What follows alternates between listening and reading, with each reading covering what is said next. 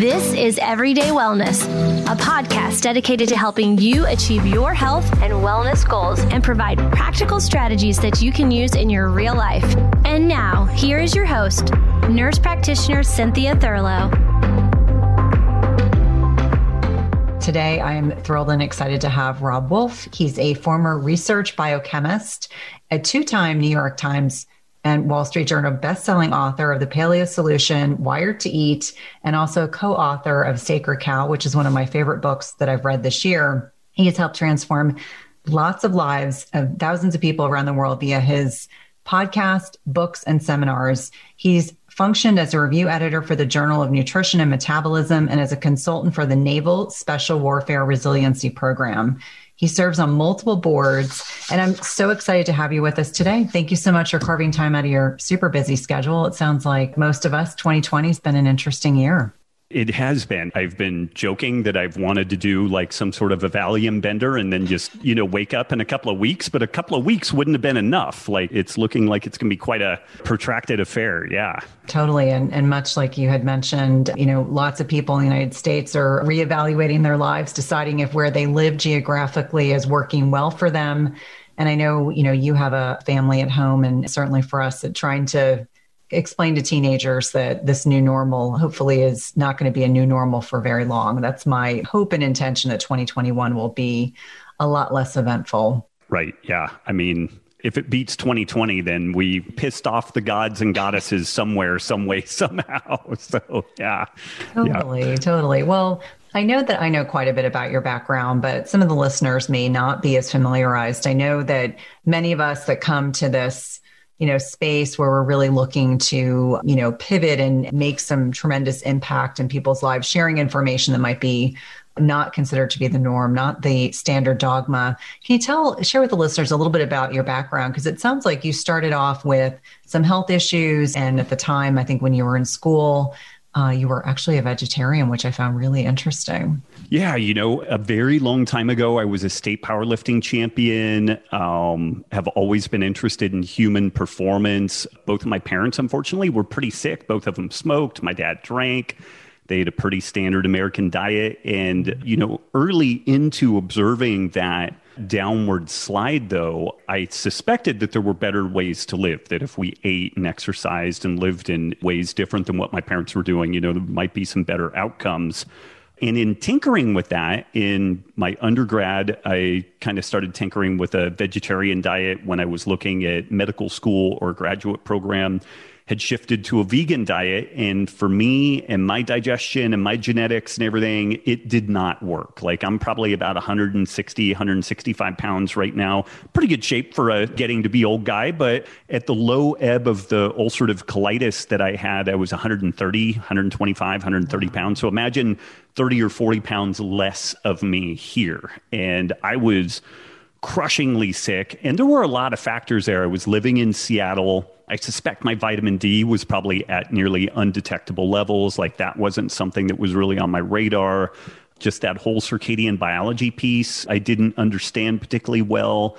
I was definitely living off of the fumes of my 20s. You know, I'll sleep when I'm dead. Sleep is for the weak. You know, I mean, I was trying to get into these graduate programs where people wore their sleep deprivation like a badge of honor. And I, I don't think that the vegan diet was a good fit for me. And I continue to believe that. But I also think that there were a lot of other factors that played into that. I don't think I could have stayed on that, that dietary practice long term.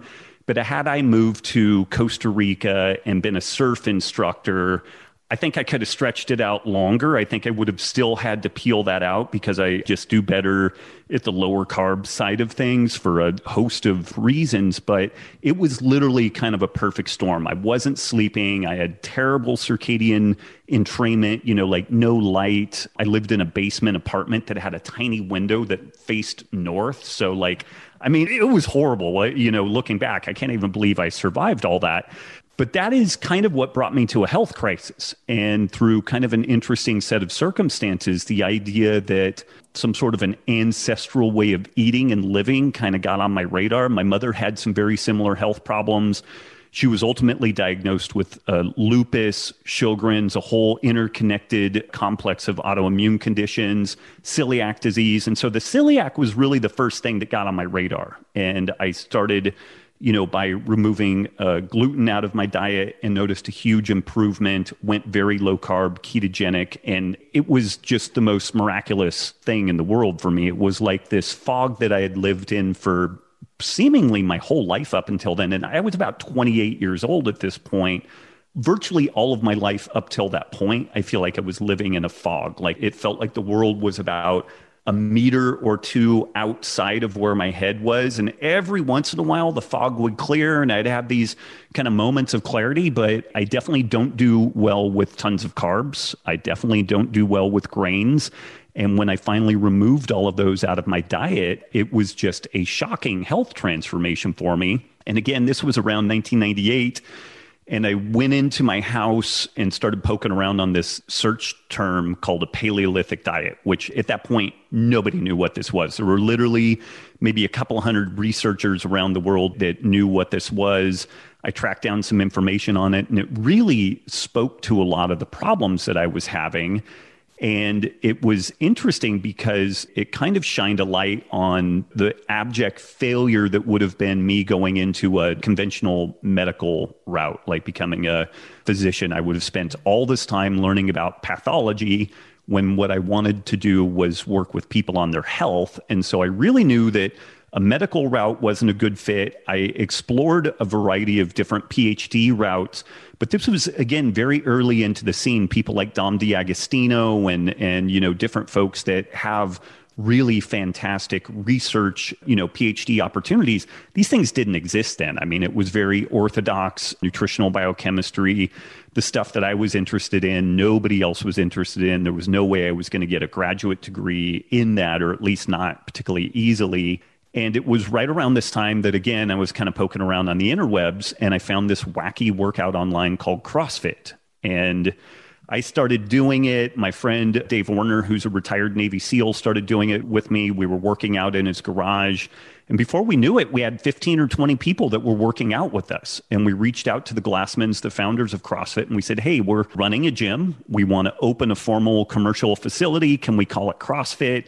And they said, yes, go be achieve. And so that was the first CrossFit affiliate gym in the world, uh, CrossFit North up in Seattle. And so I plugged into that very early paleo, CrossFit, ancestral health scene. And uh, I guess influenced a lot of it, but also definitely, you know, rode the wave of all of those kind of intersecting movements. Yeah.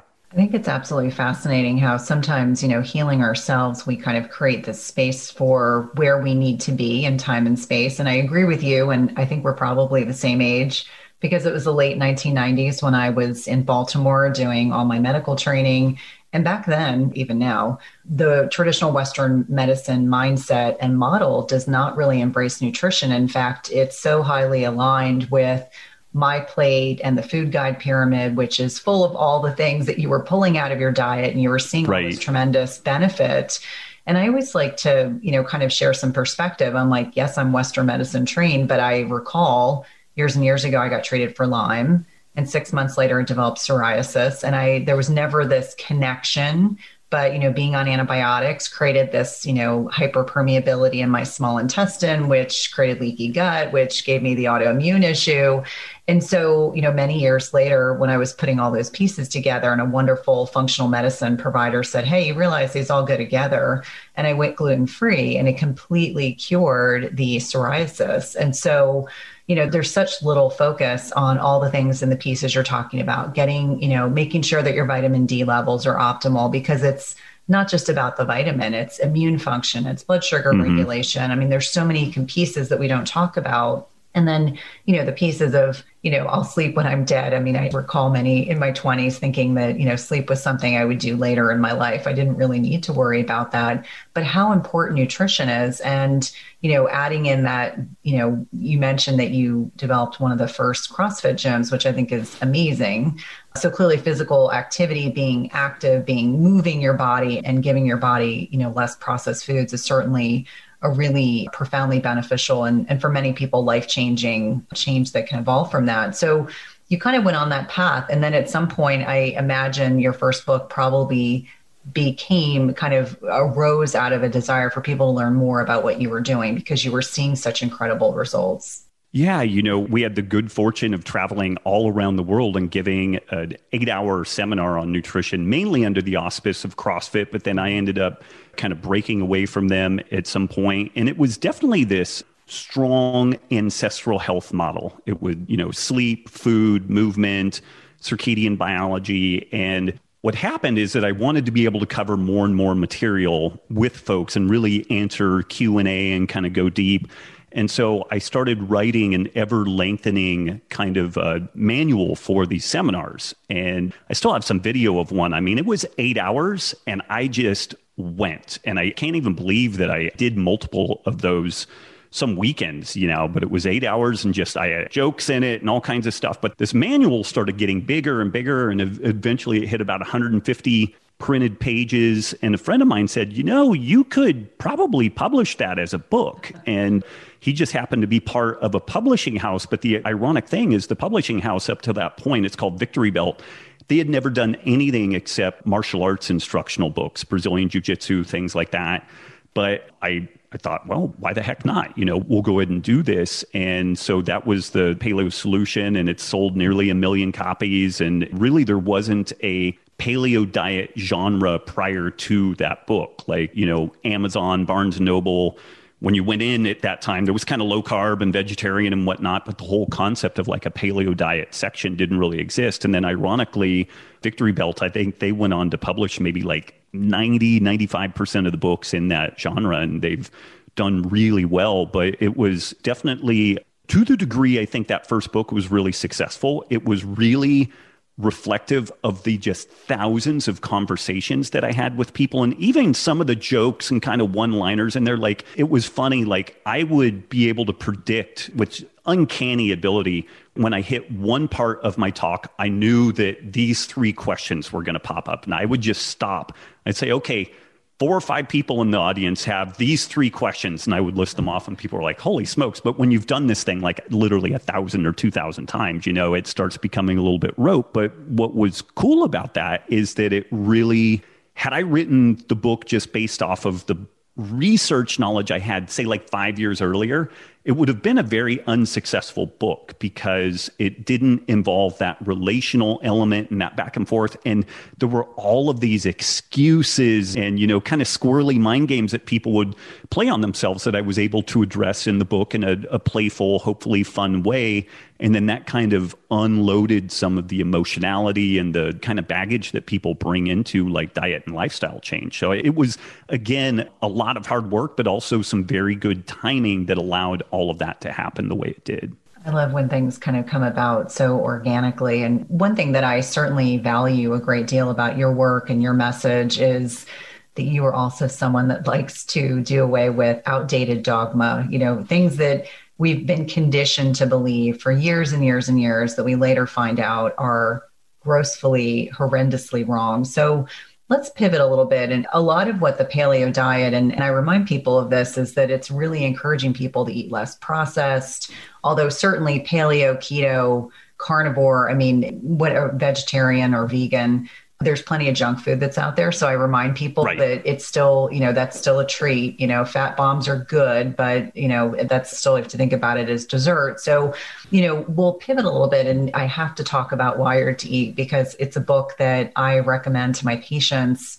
all the time. One of my monthly groups read it over the summer because I was getting frustrated slash humored by all the questions because we're a very carbohydrate focused culture and mm-hmm. so, you know, trying to get people to kind of wrap their minds around the fact that, you know, there's bio individuality rules. What works for you may not work for me, may not work for my husband or, you know, any of my patients. So let's talk a little bit about some of the dogma that gets disproven when you're eating a nutrient dense whole foods diet And probably the one that I always say I'm embarrassed, but I always say when we know better, we do better. But when I started practicing as a nurse practitioner and I talked about mini meals and eating all day long and you know having those three meals and eating within 30 minutes of getting up and having your protein shake when you go to the gym or right afterwards.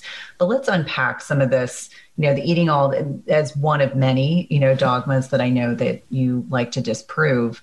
You know, this kind of being overfed culture mindset that we have here, not only in the United States, but most westernized countries, I think it probably came out of good intentions, but obviously being overfed is making us a very sick, ill population. Like I've mentioned, not just here in the United States, but in so many other countries as well, as we're seeing escalating rates of metabolic diseases mm-hmm. and obesity.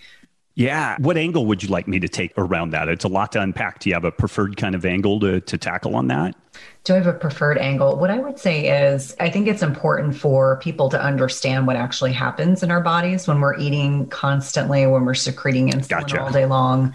I just think there's value in that. And then we can kind of pivot and talk about the macros piece, which I think. Sure. You know, uh, a good friend of mine, Peter Attia, has a really, he's such a brilliant guy, like 10 times smarter than I am, at least 20 times better looking as well. So he's really a force to be reckoned with. But he has this great way of looking at nutrition where we can think about the composition is kind of one lever, you know, protein, carbs, fat.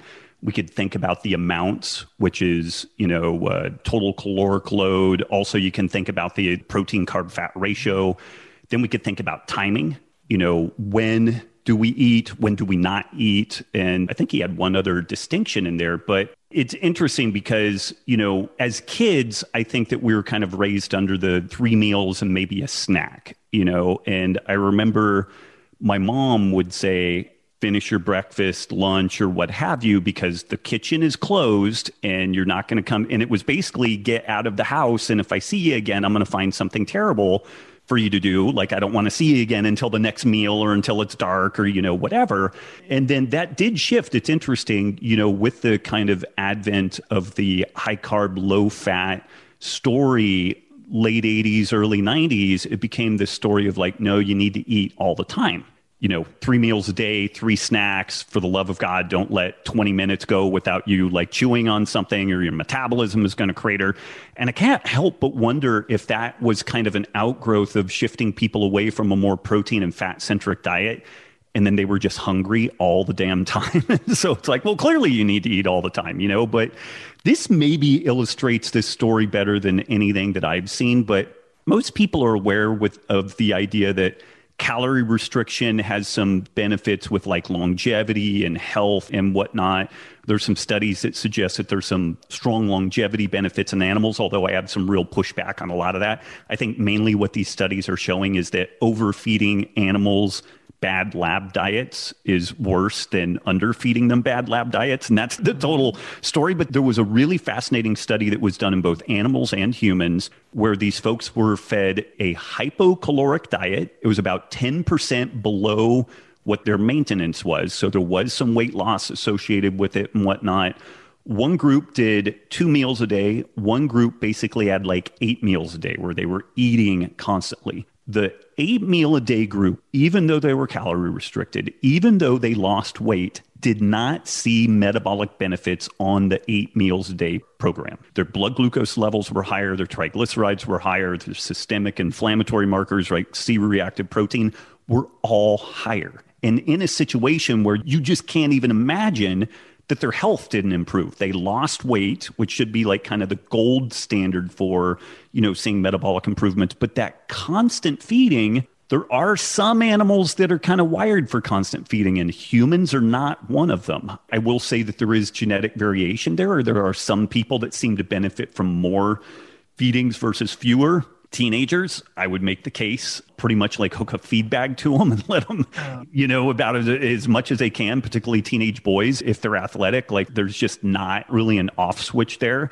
But they have more anabolic hormones going through their body than, you know, whole NFL football leagues. So it's kind of, you know, appropriate there. And we have this window of time where they're growing and that's understood. But yeah, that study that looks at calorie restriction, but constant feeding and a complete lack of metabolic benefits, that's one of the most striking things that I've ever seen.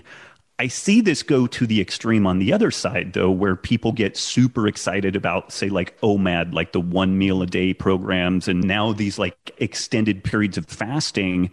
And the problem that I see with that, people are really afraid of a lot of different things these days. We're afraid of carbohydrate, and then we become afraid of protein because it stimulates these genes like mTOR, and these are associated with cancer and cardiovascular disease and whatnot. And it seems very compelling when you look at kind of the surface treatment of this. But again, these stories about like mTOR overactivation and being a causal in cancer and cardiovascular disease and whatnot are always in the context of overeating. We don't see that same story when people are eating enough but not overeating. And it's very hard to actually track those people down. But, you know, again, to your point, you look outside of kind of our standard Western culture, and you find people like this, like kind of Mediterranean diet, blue zone type stories. But the crazy flip side of this is that people are getting really geeked out on not eating frequently enough. And I find a lot of people that are heading into sarcopenia, they're losing muscle mass at a remarkable rate. And, you know, once you hit about your late 20s, early 30s, if you're not actively doing strength training, if you're not really eating enough protein, we will start losing muscle mass with time. And this is something that kind of makes me crazy. Uh, for all of us, cancer is a possibility, cardiovascular disease is a possibility, neurodegenerative disease is a possibility. Sarcopenia and loss of muscle mass is a certainty. It will happen to all of us. And so, this avoidance of protein, this uh, really crazy adherence to super infrequent eating, like one meal a day and stuff like that, I think that that could be as injurious as the overeating side of the equation, uh, but just in very different ways. And so I'm kind of a crazy person that I think two meals and maybe a snack is probably a good place to be and try to be very protein centric. The one meal a day story is almost impossible to get enough protein to get that anabolic signaling to maintain muscle mass. Two meals makes it much easier. Two meals and a snack makes it quite easy. Keep all that protein centric, and you know, good things seem to happen with that. And that focus on protein intake. Protein is the most satiating macronutrient that we can eat, and we do uh, resets within our community, the Healthy Rebellion, all the time.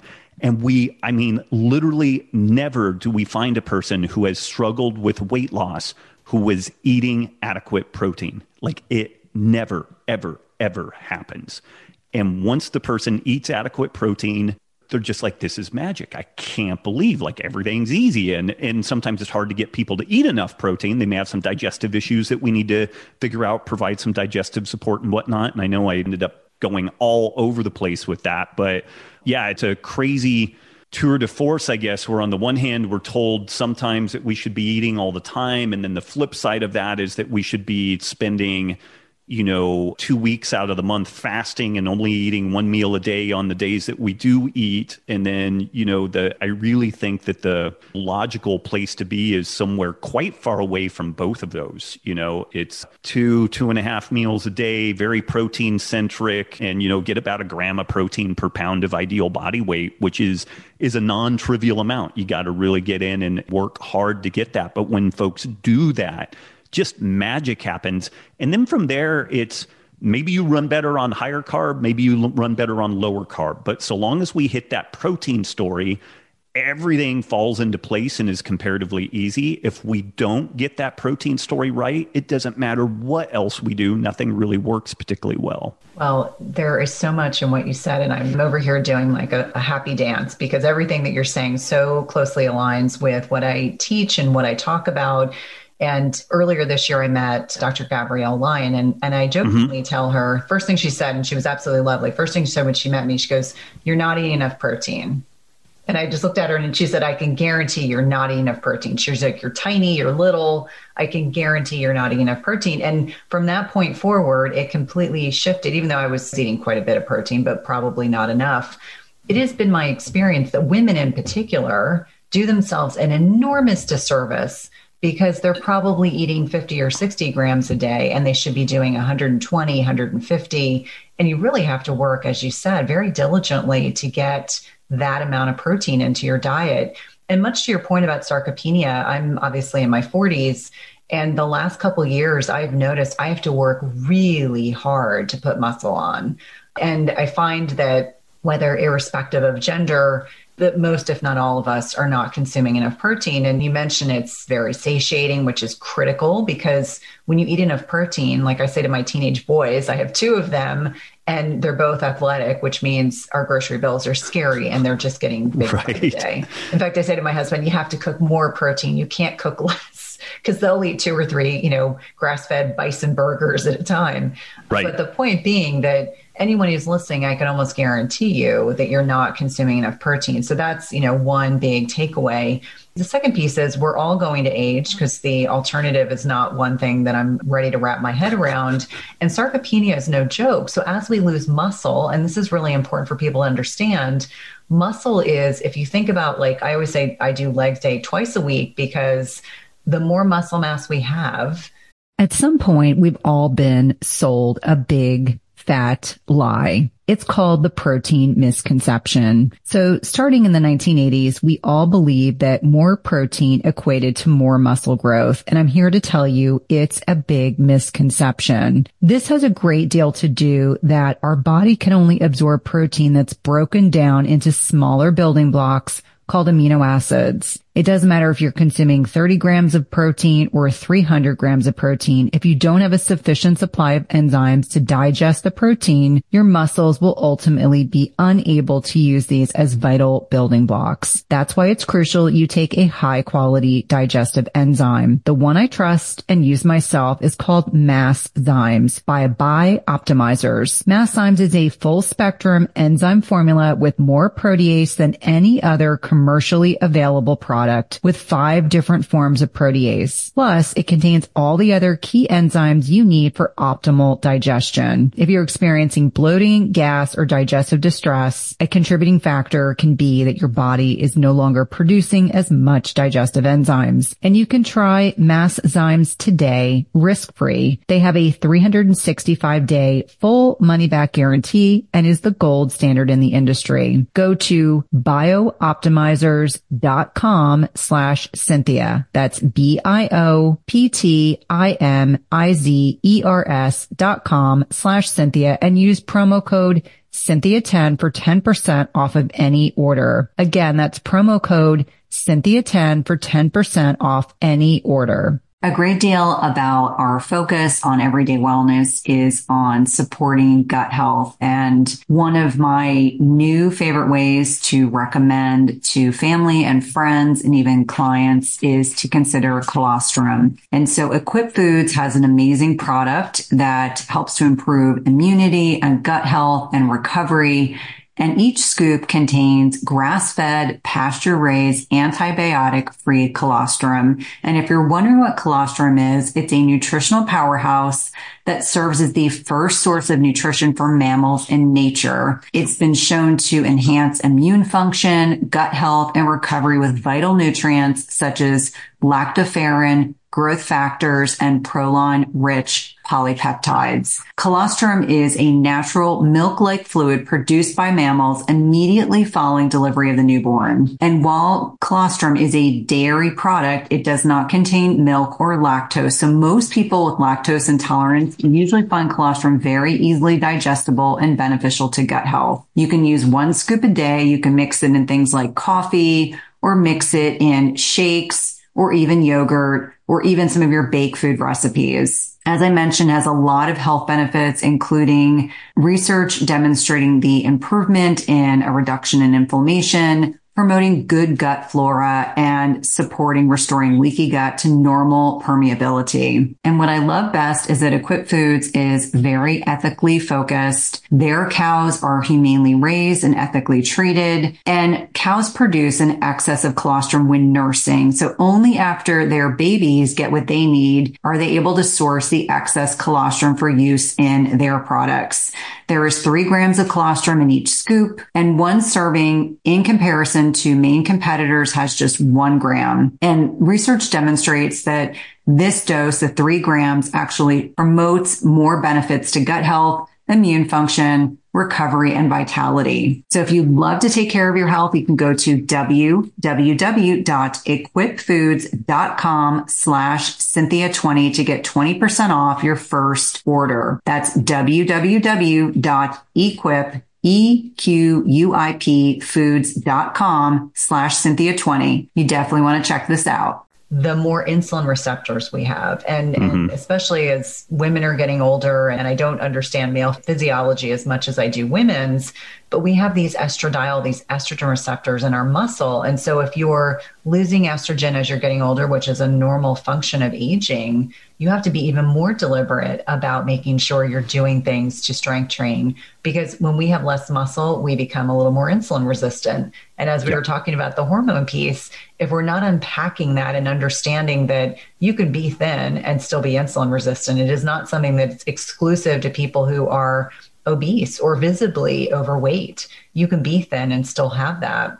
So, when you're working with your people, what are some of the strategies that you do when you're trying to get them to boost their protein intake? And before I have you answer that, the OMAD thing drives me absolutely bananas because I work in the fasting space.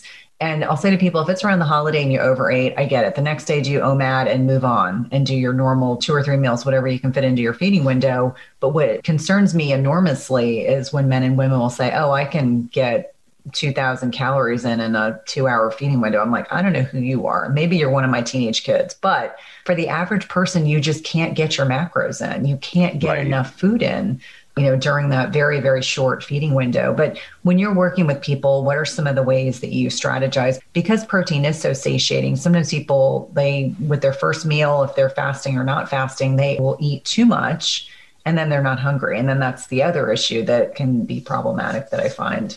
Yeah, you know, first we try to make folks aware of where they are currently. So I don't know if it's an artifact of having been a chemist and weighing and measuring every damn thing that happened in my life, but I'm really not a big fan of like the food scales and measuring and everything. They have a place, but I feel like it has a short term run. Like it's handy as a check in. But I'm not one of those folks that's like weigh and measure every one of your meals. I know there are people out there that are successful with that. Maybe I'm lazy, maybe it's a personality thing, whatever. But I will have folks track their protein pretty diligently. And what I like to do is get a very solid sense of where they are currently. And then we kind of do the compare and contrast. And oftentimes, what we find is what people are eating with regards to protein for a day should constitute one meal. And it's like, good on you that's a good meal. Now you need two or three more of those a day, you know, kid, and then you're you're going to be doing well. And it kind of freaks people out at first, but I'm like, "Have you been hungry in the past?" And they're like, "Yeah, I'm hungry all the time." I'm like, "You won't be this time." and then you can kind of have they're like, "Well, I don't know if I necessarily want to eat that." And it's like, "Well, I don't know if I necessarily want to pay my taxes, but there are horrible consequences to not following the laws of nature and the you know, the law in general." And so I don't really care what, you know, where that side of it is. Let's get the protein in first, and then we can talk turkey around like whether or not you want some dark chocolate or all the rest of that stuff. So I really try to do a almost like home invasion, like ambush on the person to get them where they are really living. Like, I don't want them putting lipstick on this terrible situation. I want to see it for what it really is so we document where they are and then we kind of show them, okay, here's where we are, here's where we need to be. Two or three meals, two meals and a snack. Like, let's figure out what our, our game plan is around that. And then just really supporting them in, in getting through that. And again, we will sometimes see some digestive kind of lack of digestive fire, and then we'll recommend like some type of digestive support apple cider vinegar capsules, something like a now food super enzyme or something like that to just support, you know, any type of a hypochlorhydria kind of situation. It was really interesting. I just saw the first paper ever on improving hypochlorhydria, low stomach acid with betaine hydrochloride. So they actually put folks on an acid blocker, which really shuts off the stomach pH, and then they had a pH meter that they had the person swallow, and it, you know, the pH was low before the acid blocker, and then the pH went up with the acid blocker, and then they give them betaine hydrochloride, and the pH went back down. So I think that those things are really legit. And appropriate stomach acid levels will go a long way both in helping to digest the protein and also getting the nutrients out. People can be zinc deficient and a whole host of other deficiencies. And funny enough, it becomes a downward spiral. I'm sure you're well aware you have low stomach acid, so you can't absorb zinc, but you need zinc to produce stomach acid. And so, how do you get out ahead of that? That's where some really targeted supplementation can help on that. So, we usually try to make people aware, try to give them a game plan, get five, maybe six different protein sources that they just very consistently know how much they need for any given moment and they always have some of that on hand. And then we just kind of assess for do are they digesting assimilating protein well? Do they have any type of digestive issues that we need to support there? And usually some magic starts happening with that. Like people are like i'm not super hungry. I'm navigating this stuff. I'm they're both leaning out and putting muscle on all of a sudden. So some really cool things happen. And again we never ever have folks who have body composition issues that were ever eating adequate protein. Like it just doesn't happen. I think so much of it, like I've mentioned before, is that we're a very carb focused culture. It's the pasta, it's the rice, it's the processed carbs, and recognizing that, you know, processed carbs can, you know, it's the net impact of, you know, they impact the gut microbiome, they spike inflammation, they can make us insulin resistant. I think it's really interesting that you mentioned betaine because we know that over probably by our early 40s, late 30s, people are producing less hydrochloric acid. Mm-hmm. And I think, you know, given the impact of hydrochloric acid does a couple of things. It helps with protein assimilation, but it also, you know, it's part of our innate immune system. And so mm-hmm. when we swallow pathogens or a parasite, the idea is if our hydrochloric acid is adequate, we're going to be less susceptible. What's interesting to me is the stress, which also impacts immune function this year, whenever I run a DNA based stool test, the GI map, which I love, every single person's had H. pylori this year. Every yeah. single person, including myself. I was stunned. So, not having adequate stomach acid, big takeaway, is really, really important for so many reasons. So, I just wanted to interject that before we pivoted again. But I, I find it really interesting that I was one of those people that I went to college, I was never allowed to have a dog. I remember I graduated from college and what was the first thing I did? I got a dog. And for some reason in my mind, I was no longer going to eat mammals. So for 20 years, I mm. ate chicken and fish and ate a lot of it. And last year I had a healthcare hiccup, which the listeners know about.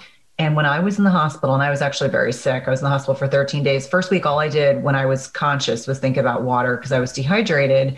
And for the first time in my adult life, I craved beef like it was my job. That's all hmm. I thought about. I dreamt about burgers. And since that time, I've now assimilated a lot of protein into my diet. But, you know, beef is something that I eat multiple times a week. And I say to myself all the time, why did I waste all those years not eating this? Because it's so nutrient dense and it's so satiating and clearly so much better for me. And clearly my body was craving exactly what it needed. Right. So that kind of innate intelligence is really important. But I know that the book that you co authored, Sacred Cow, which anyone that's listening, I really encourage you to watch the documentary and read the book. And I actually had the opportunity to, to meet Diana last year at PaleoFX just by pure happenstance. I oh, just oh, literally ran into her. And I didn't realize this was the book that you both were, it was probably already written, but that was the book that she was alluding to that was coming out this year. And so, how did that, because pa- I would assume this was a passion project for you both. How did that actually come about? Because I think it's one of those books that on so many levels people really need to understand irrespective of what side of the coin and, and you both do such a beautiful job of navigating not inflaming anyone. You're just, it's like, let's provide the evidence. Let's look at it objectively. Let's talk about the things that we know and let's look at the evidence so that we can come up with some alternative perspectives or let's just be rational. You know, let's take emotions right. out of it and let's just really dig into the research and what's going on and helping to inform the general public thank you. And I, all props go to Diana on this. Like she spearheaded the book and the film. I helped where and when I could. I guess on the book, the main, I really got in and helped on some of the things like the thermodynamics, like the mm-hmm. non equilibrium mm-hmm. thermodynamic stuff, like giant biological systems and obtaining mm-hmm. energy. I put a lot of thought into that. And then some of the story arc stuff, like I came up with the, the story of a grass world trying to explain like basic ecology. It's been longer than 10 years that Diana and I knew that we needed to do something about this sustainability topic. Like it is all over the news and has been for a long time, but it's really gaining momentum that there are clearly negative elements of our animal production food system with regards to environmental impact and, and ethics. Like uh, confined area feed operations have some really terrible characteristics about them.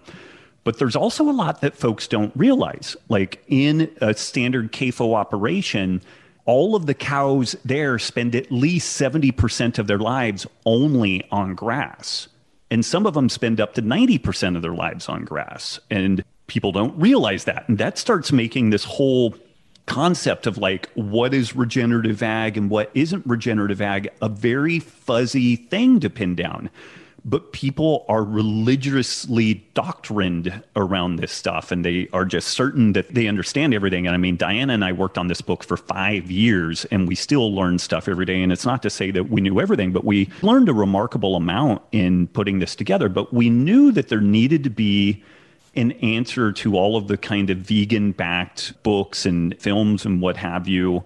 I will give a huge hat tip to our editor because when we turned the book in, it was not as nice and not as politically correct as what it, they polished a lot of the rough edges off because, like, you know, Diana and I have been attacked a lot over the years. And so there's a desire to kind of punch back a little bit. And so I really got to give our editors huge props on that. They had good wisdom in softening those edges and making it as, as here are the facts and we won't try to inflame things. I love, you know, throwing a little provocation here and there. And, and so they had to kind of pull some of that stuff out. But, you know, what the book and film really try to tackle and try to do it in less than 300 pages is looking at the environmental, ethical, and health considerations of an animal inclusive food system.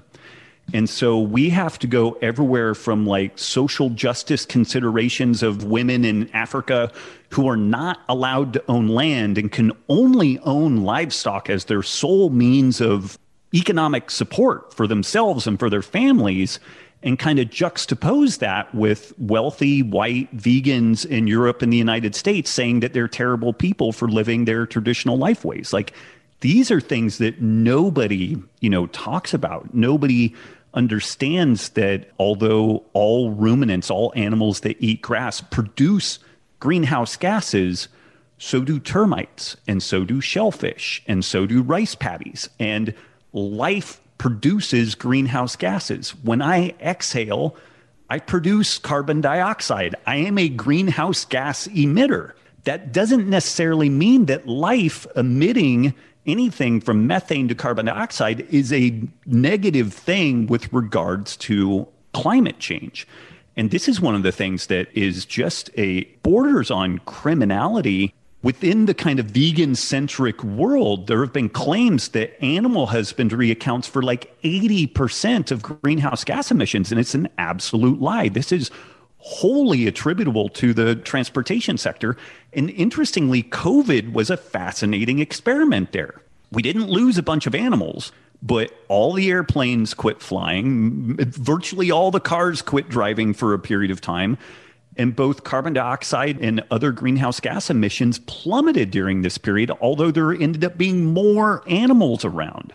And so this was a beautiful natural experiment that, you know, kind of illustrated that if we are going to tackle climate change, we really need accurate information. And here's the point that I would make like, if people are, and they should be skeptical that what I'm saying is accurate, but here's what I would put forward. If there are folks that are saying that 80% of the problem, 90% of the problem is animal husbandry, and they are wrong, and we focus all of our efforts in that area, then we are royally and truly screwed because we are not going to be in a it's like trying to perform brain surgery with a blindfold and you know oven mitts on. Like we are not operating with true factual reality. And so again i wouldn't believe it just because we wrote a book or did a movie like get in and look at the you know the citations that we have and whatnot but there were just so many different elements of this sustainability story. One, one of them is really amazing using grazing animals, there have been huge tracts of land that have been recovered from desertification.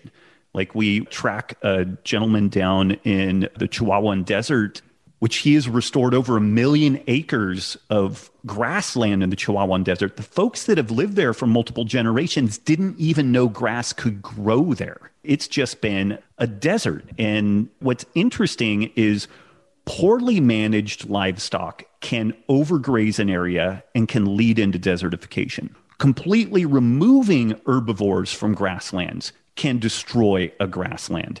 You need this dynamic and appropriate interplay between grasslands and herbivores. And used to, these herbivores moved around the grasslands in a very specific way because of predator prey interaction. They were bunched together, they moved through an area rather quickly. They pooped, they peed, they broke up the ground, and then they left. And that was part of this whole like nutrient cycle and whatnot. And it's very, very different than just letting animals out on pasture with no predator pressure where they go eat what they want to, which tends to be kind of the choicest bits of grass. And then a couple of days later, when that grass tries to reemerge, they eat it again. And that's where overgrazing occurs.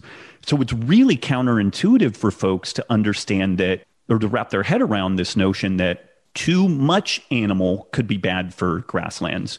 Too little animal can actually be bad for grasslands and that the sweet spot is actually the appropriate amount of animal and that there's a non-trivial bit of work that goes into that but you know desertification is one of the most pressing challenges that we face with this climate change story and it appears this is literally potentially the only tool that we have that could reverse this process and it's literally taking areas that are unproductive desert that are feeding into the total heat signature of the planet because they don't have grass, they don't have water on them and whatnot, and turning it into productive areas that have tons of wildlife. People won't believe this, but the areas from Reno out to uh, Salt Lake City down to Las Vegas, it's called the Great Basin. A little over 100 years ago, that was a grassland. It was an enormous grassland and it was overgrazed because we killed off most of the predators and then we mismanaged the cattle. Putting up barbed wire everywhere actually makes it very difficult to move the cattle in a way that fosters this kind of uh, biodynamic process.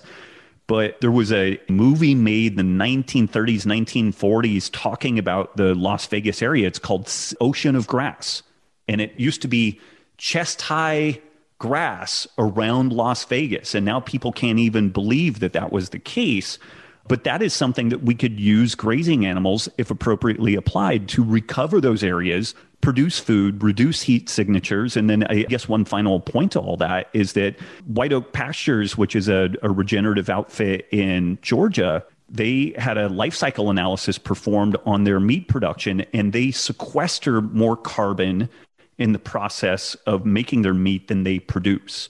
And this is in stark juxtaposition to the, say, like the Impossible Burgers, which, although they are touted as a an environmental friendly, you know, food, they produce more greenhouse gases than they sequester in the process of their manufacture. So it's a really big topic. Like I've probably done a horrible job of trying to explain it because I'm thinking about like a hundred different things that I, I want to touch on, but it is a really important topic. It's a hot button topic. You tend to have people that are not fence sitters on this story at all, but they also tend to be one in one of a couple of camps. And it's very difficult to get people to peek over the fence and look at the other side of what this story may encompass. So it's uh it's been a really interesting process so far. And I will say this for people that are maybe in this more ancestral health part of the world, we've done a terrible job of coming together around projects like this. The the vegans, you know, the vegans, when they crowdfunded the movie What the Health, they raised like $3 million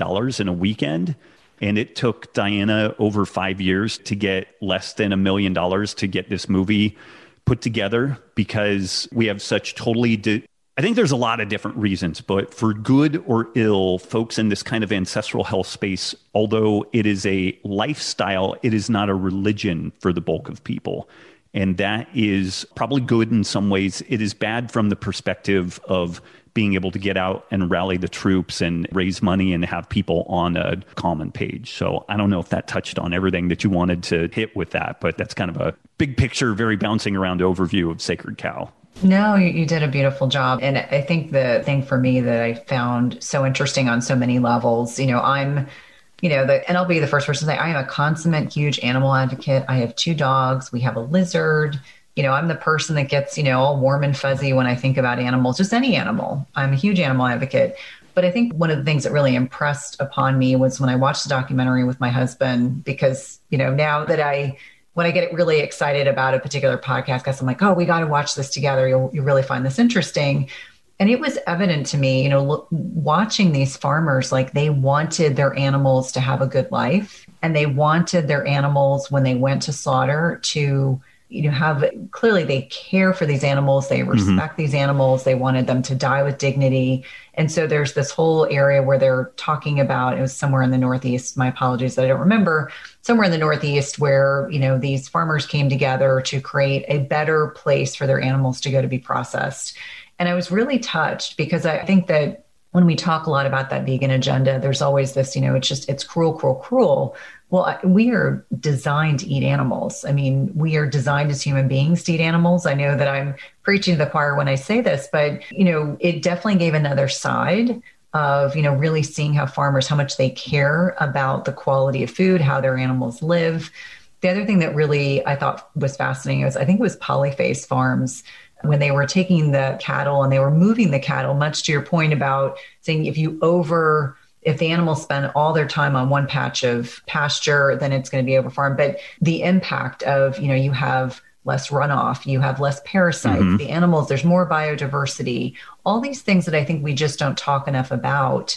And, you know, lastly, I want to just interject that when Game Changers came out last year, it was like, and I'm sure for you it was a hundred times worse, but all of a sudden it was like every person was coming out of the woodwork providing justification for why you know veganism was a superior way to live. And other than you know cherry pick science which again i know you're very familiar with i think it's really important to have these discussions. And even though they're sometimes hard they make people uncomfortable.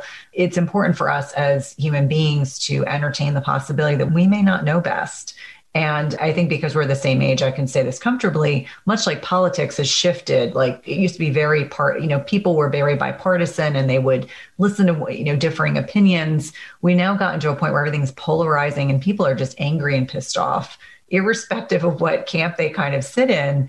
And that's really not the way we're designed to be. We're designed to evolve shift and change throughout our lifetimes and that comes to comes down to even the way we look at our food and the things we choose to eat so i hope that you know people will take an opportunity to watch the documentary read the book i think it's really an important book it's going to be one of my top 10 of the year for people to really educate themselves and and to open up their minds and recognize that there might be more to this than they're really aware of Thank you. Yeah, there definitely is a lot more to the topic. And whether Diana and I got all of this right or all of it wrong, there's a lot more to it, you know, and so there's a lot more details, a lot more nuance, a lot more things that folks need to consider before they make decisions around what they think is ultimately the uh, say like where we should be making policy at like national and international levels around food systems. Like if you are absolutely certain that animal husbandry is the worst feature of the greenhouse gas emissions that we're facing I hope you're right. Because if you're wrong and we're focusing all this energy and all these resources into that, then we are not looking at the real causative features. And again, maybe we're nuts. Maybe we're completely wrong with that. Or maybe folks that are able to license the intellectual property of their fake foods, like Impossible Burger and Beyond Burger and whatnot, maybe those people are spinning a yarn that makes their stuff look really favorable and they're running a model that looks remarkably like all technology companies like to do get IP, intellectual property, license it, run up its valuation, sell it, and then hopefully, you know, something pops up on the next, you know, go around with those things. There is no ability to do that with small decentralized farms. There is no intellectual property to own. There is nobody that's going to be ultimately in charge of that whole process. And that is a stark difference to the world that is run essentially from like a, a Monsanto level down with Mighty Maca is a superfood drink mix full of 30 plus natural ingredients, and it was formulated by Dr. Anna Cabeca during her healing journey. Mighty Maca Plus ingredients, which include nourishing ingredients like organic maca powder, turmeric, quercetin, broccoli, parsley, trans resveratrol, pomegranate extract, and more were carefully selected for immune support to sustain energy, provide mental clarity, and improve recovery. It also tastes delicious. It supports healthy detoxification and alkalinity in the body, balances hormones, fights free radicals, and neutralizes lactic acid, all while increasing your energy and vitality. It helps improve your digestion and reignites your libido. It's a powerful superfood drink mix that needs to be part of your daily routine. And Dr. Anna is offering my listeners 10% off your first purchase by using the link dranna.com slash Cynthia. That's 10% off your first per, that's 10% off your first purchase by using the link dranna.com slash Cynthia. It's delicious and nutritious. Do you find yourself struggling to get a good night's sleep? If so, you may be dealing with a hidden mineral deficiency. It is not at all uncommon in perimenopause and menopause to deal with sleep challenges. And we know that one of many contributory reasons for poor sleep can be a reduction in specific minerals that help regulate sleep quality, including magnesium, which is involved in GABA, which is our body's main calming neurotransmitter. We also know that we need potassium to create melatonin. And this is a hormone that is a master antioxidant, but is also utilized to help induce sleep we also think about things like zinc, which can balance excitatory neurotransmitters like glutamate. And if it's overactive, meaning if your glutamate levels are too high, it can prevent your brain from becoming more relaxed and inducing sleep. And lastly, selenium increases both our deep sleep and sleep duration. All these minerals matter a lot for sleep and any imbalances or deficits can have a major impact on the quality of sleep you get each night. And that's why I love Beam Minerals. They offer a full spectrum mineral supplement that gives you every essential mineral your body needs in the right doses, all in a highly absorbable liquid form. All you do is take a shot of Beam Minerals about an hour before bed. Don't worry, it tastes like water and you'll replenish all of your body's minerals in about 30 seconds and give your brain what it needs for deep restorative sleep.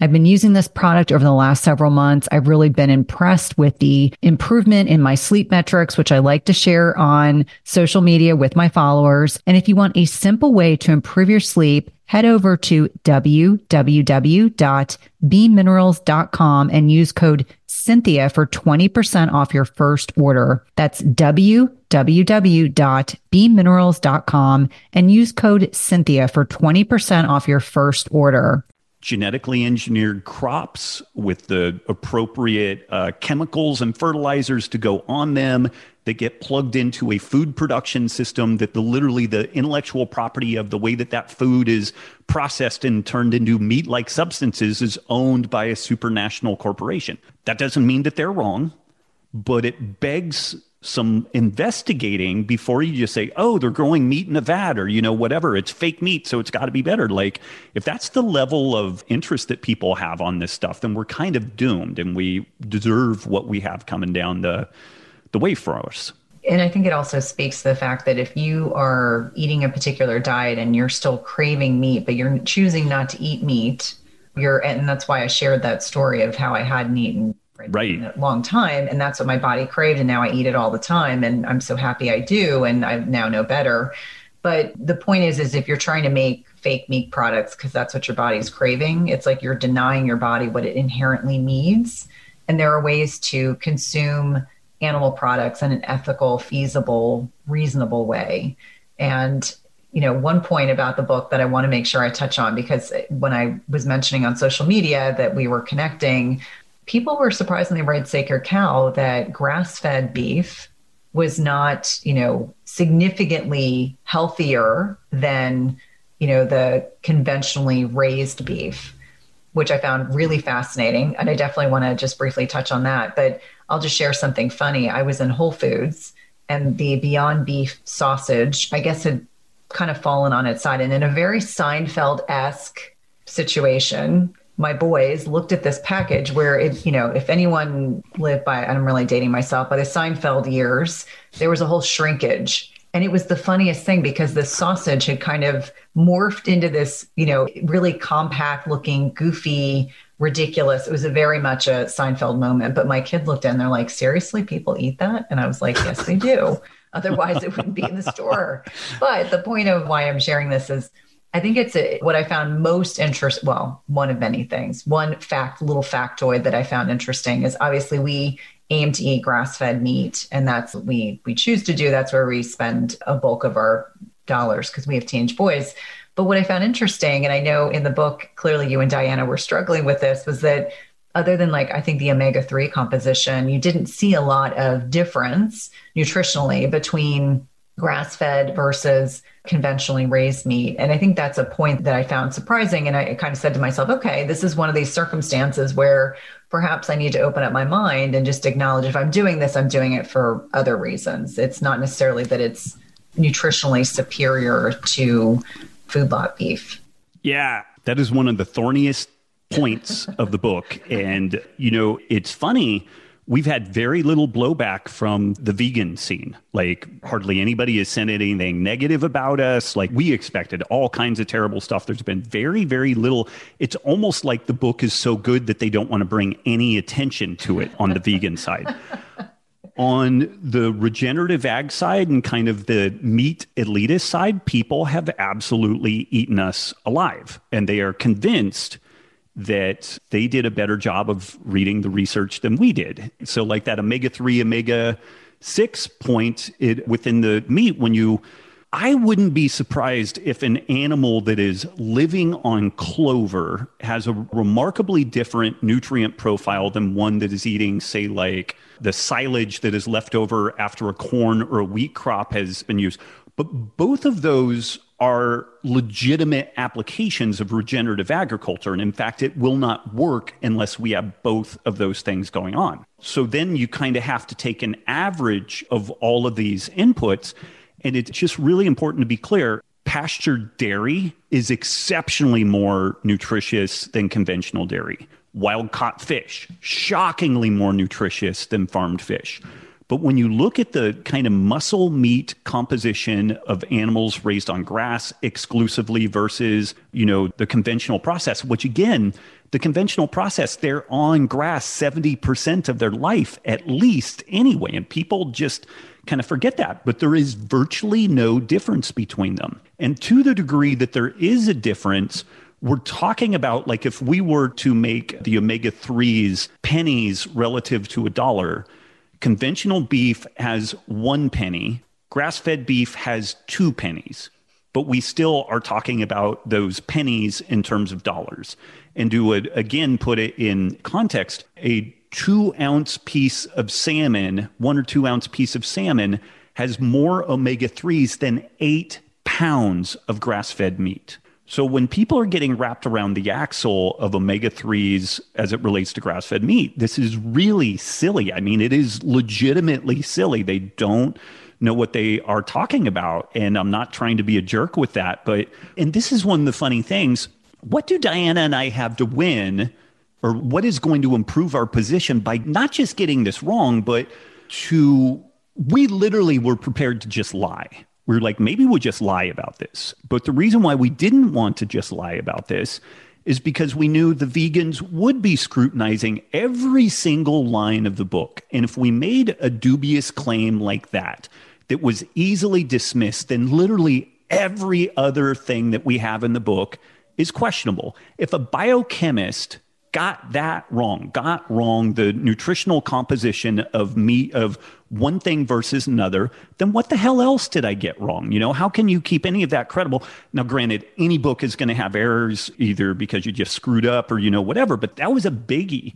But we lit, and I tortured the data. I like tried to do everything I could to just put a positive spin in it. It just wasn't there. But man, people get cranky and lose their minds on it. And so it's either they could look at it as, oh, wow, those guys actually had some integrity, or we're idiots. And, you know, all these other people know the, even though when I was at the Fred Hutch Cancer Research Center, what I did was isolate different lipids in uh, cancer and autoimmune studies. So I would take red blood cells, extract the lipids out of them, and then run them through a GCMS, a gas chromatograph mass spectrometer, and identify all these lipids. So these folks that are saying that we didn't know what we were talking about have done more work in these areas apparently than I have. Well, I applaud you and Diana for, you know, leading with integrity. Are you familiar with Peter Singer's work? Yeah. So at the same time, I was reading Sacred Cow. I was, I was reading The Way We Eat, Why Our Food Choices Matter, and found it really interesting and, and certainly very aligned with a lot of the principles in the book. But going back to kind of explaining you know the way that we as a country actually treat our animals before they end up going to another place mm-hmm. and there's so much that we could do to improve that process mm-hmm. like there's a ton that we could do to improve that process and the interesting thing for me just really quickly is that impossible burger is not going to fix that process you know planet of the vegans is not going to fix that process we touch on this in the book but we have to have grazing animals for our grasslands. It's a non negotiable feature. So people are kind of like, okay, we'll rewild those things. Okay, what do we do with those animals? We'll just let them live. Okay, there are no predators anymore. Do we reintroduce wolves and mountain lions? Uh, I don't know if I want to do that. Do we let coyote populations explode to manage them? Uh, I don't know if I want to do that. Well, then we need to manage them in some way. Well, we'll just let them live their life. Okay, now we have a bunch of aged animals that we're putting enormous. We effectively have the horror of our current rest home scenario for humans now applied to animals. Do we euthanize them?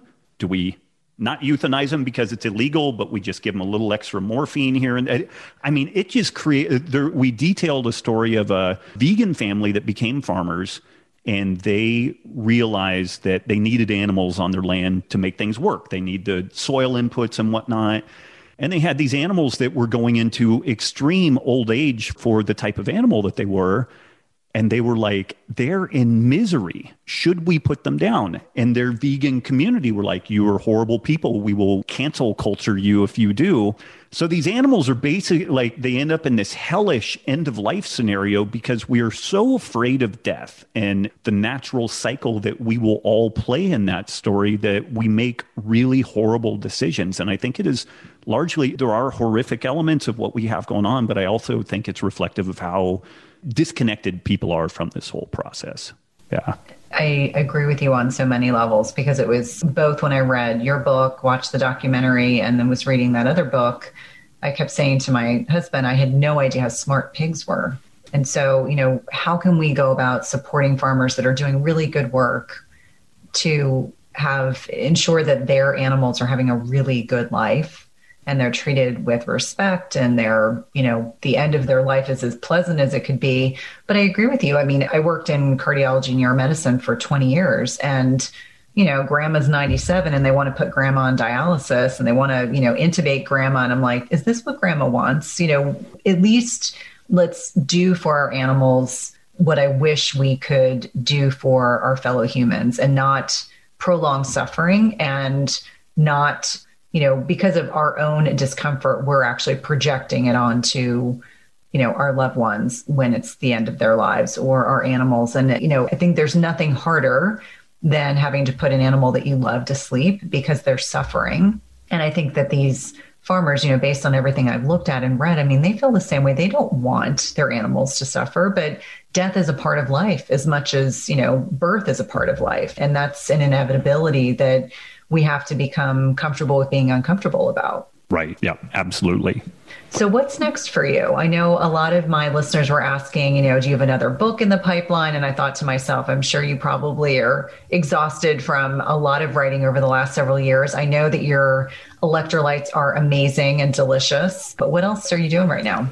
You know, that electrolyte front is actually where I've been putting a lot of focus. It because it's interesting, a couple of different levels. So I'm definitely active in like the kind of keto, low carb space. And I would say that if there is one thing that folks do that consistently kind of trips them up, it's not getting adequate sodium in particular, but electrolytes more broadly. Like if somebody is put on a medically supervised ketogenic diet, the dietitian will make certain that they get at least five grams of sodium a day. But when people are just out doing low carb and ketogenic diets out in the wild, I mean, I was pretty well steeped on the biochemistry of all this stuff, and I had very intermittent success with doing this stuff. I couldn't really fuel my Brazilian Jiu Jitsu with just a purely ketogenic diet. And it's not to say that a ketogenic diet is the right thing for all people. It's mm-hmm. not. I just do really well with it. But some good friends of mine, Tyler Cartwright and Luis Villasenor, they founded Ketogains and they looked at what I was doing and they were just like, man, you really need more sodium. You need more electrolytes. And like all people have a tendency to do when your coach tells you to do something, you ignore it for the first year at least. And then finally, they're like, what have you got to lose? Just do exactly what we told you to do. And I did. And it was just, it was unbelievable. Like I felt great. Some of the sleep problems that I had had ended up fixing themselves. And so we founded this company, Element. That's it. And it, the thought was, oh, we're going to support like the low carb, you know, uh, ketogenic diet space. That was great. And then we got started getting tagged on breastfeeding forums. And these women were like, oh my God, like, here's what I pumped yesterday. And it was kind of the exclusive pumpers mm-hmm. forum. Yeah. You know, it was like one bottle with a tiny bit. And they're like, and then I took this. And then yesterday, and it was like six bottles. And I was thinking about that. I'm like, oh, sodium downregulates antidiuretic hormone. Mm-hmm. It suppresses cortisol and it increases fluid volume. That would be really valuable for breast milk production, you know? And mm-hmm. people are told drink more fluids for best milk production. But the thing is, when you look in like a Guyton's textbook of medical physiology, hydration is the water yeah and the electrolytes. Yeah. Somewhere around like the 1970s, we just took the electrolytes out and, you know, we just had this huge focus on just the water, which has been really bad. People will kill themselves from mm-hmm. hyperhydration and whatnot. Yeah. So we started, and we actually have a study that's going to happen at Vanderbilt looking at breast milk production using electrolytes, using the element. And then we started getting tagged on the POTS forums, the postural orthostatic tachycardia stuff. And we just had this amazing relationship grow out of these folks in those communities because they have a devil of a time getting enough sodium in these kids in particular to deal with this thing. And it's really dangerous. These kids will go from seated to standing. And if they're not well managed, they'll pass out and they can have horrible traumatic brain injury and sometimes die because it's like they've been knocked out and then they they end up hitting their head. So we've had this really we've had such a weird and interesting experience where we just kind of wanted to provide something for like the knuckle dragging athletic keto low carb space. And then we had all of these people with these really fascinating medical situations that have benefited from improving their electrolyte in, intake. And then we had like first responders. We've been doing some work with uh, military folks and people in the fire service, you know, like California wildfire people who usually they have all of these problems of heat exhaustion and whatnot. We sent tons of this stuff to these people. And the outfits that we sent them, usually have an expectation of like a 20% rate of uh, heat exhaustion. They had none. And so now we're going to get a study, you know, spun up around that. So I had no thought that I was going to become like a salt mogul. And, you know, but that has just become this really fascinating kind of capstone to everything that we're doing because it's kind of this missing piece getting the electrolytes appropriate for just kind of general purposes. But then there are all of these other scenarios that we're discovering that folks really benefit from electrolytes. So that's kind of my like big focus right now is, is, learning more about that and talking more about that. So it's been really interesting and it was not remotely where I thought that my life would would go. Well, I think it's so exciting. And, and obviously, with all my cardiology background, I did a ton of electrolyte repletion, a ton.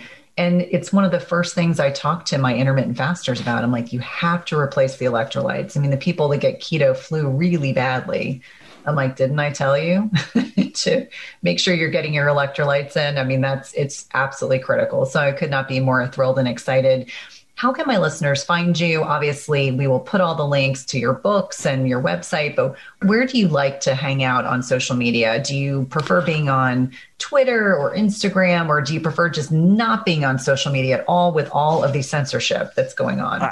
Do a lot of pump and dump on social media. I produce some content, I dump it up there, and then I kind of run. I do very little on social media at this point and it's kind of a heartbreaker because I love interacting with people. I have a private community that's called the Healthy Rebellion where it's a monthly deal to sign up on that. That's kind of honestly the main place that I hang out. And it, again, it's kind of a heartbreaker. My whole 20 years of my career I've spent on forums and blogs and whatnot interacting with people, but folks are so mean and so cranky and so dysfunctional that the thing that I do, I still do really like helping people. So I try to do a reasonably well written piece that preemptively addresses questions that may pop up. And then I throw it up there and I'm like, if you want to talk to me later, I'm over on this other place, you know? And the first week that my wife and I did that, it was like I was on vacation. I was like, my life is so good. And my girls are like, Dada, you're really happy lately. I was just like, hi diddly ho, neighbor. And so I do pop my head into Instagram occasionally. And if people aren't being huge jerks, then I will I will offer a little bit there. But man, it's I'm like a thief in the night. I get in and out. I'm on Twitter a little bit, but I dump stuff onto the different media channels. I just don't spend a ton of time on them. We have our own podcast, The Healthy Rebellion, where we answer Q and A. My wife and I do that. I guess robbwolf.com is kind of the main place that I hang out. And then drinkelement.com is where I'm doing a ton of the writing and blogging and whatnot for the kind of electrolyte based front. Yeah. Well, I'm so excited and thrilled for you that you and your family are, are thriving despite 2020's hiccups that it has delivered us with. But thank you so much for your time. It's really been a pleasure. Huge honor, and thanks for being patient on my schedule.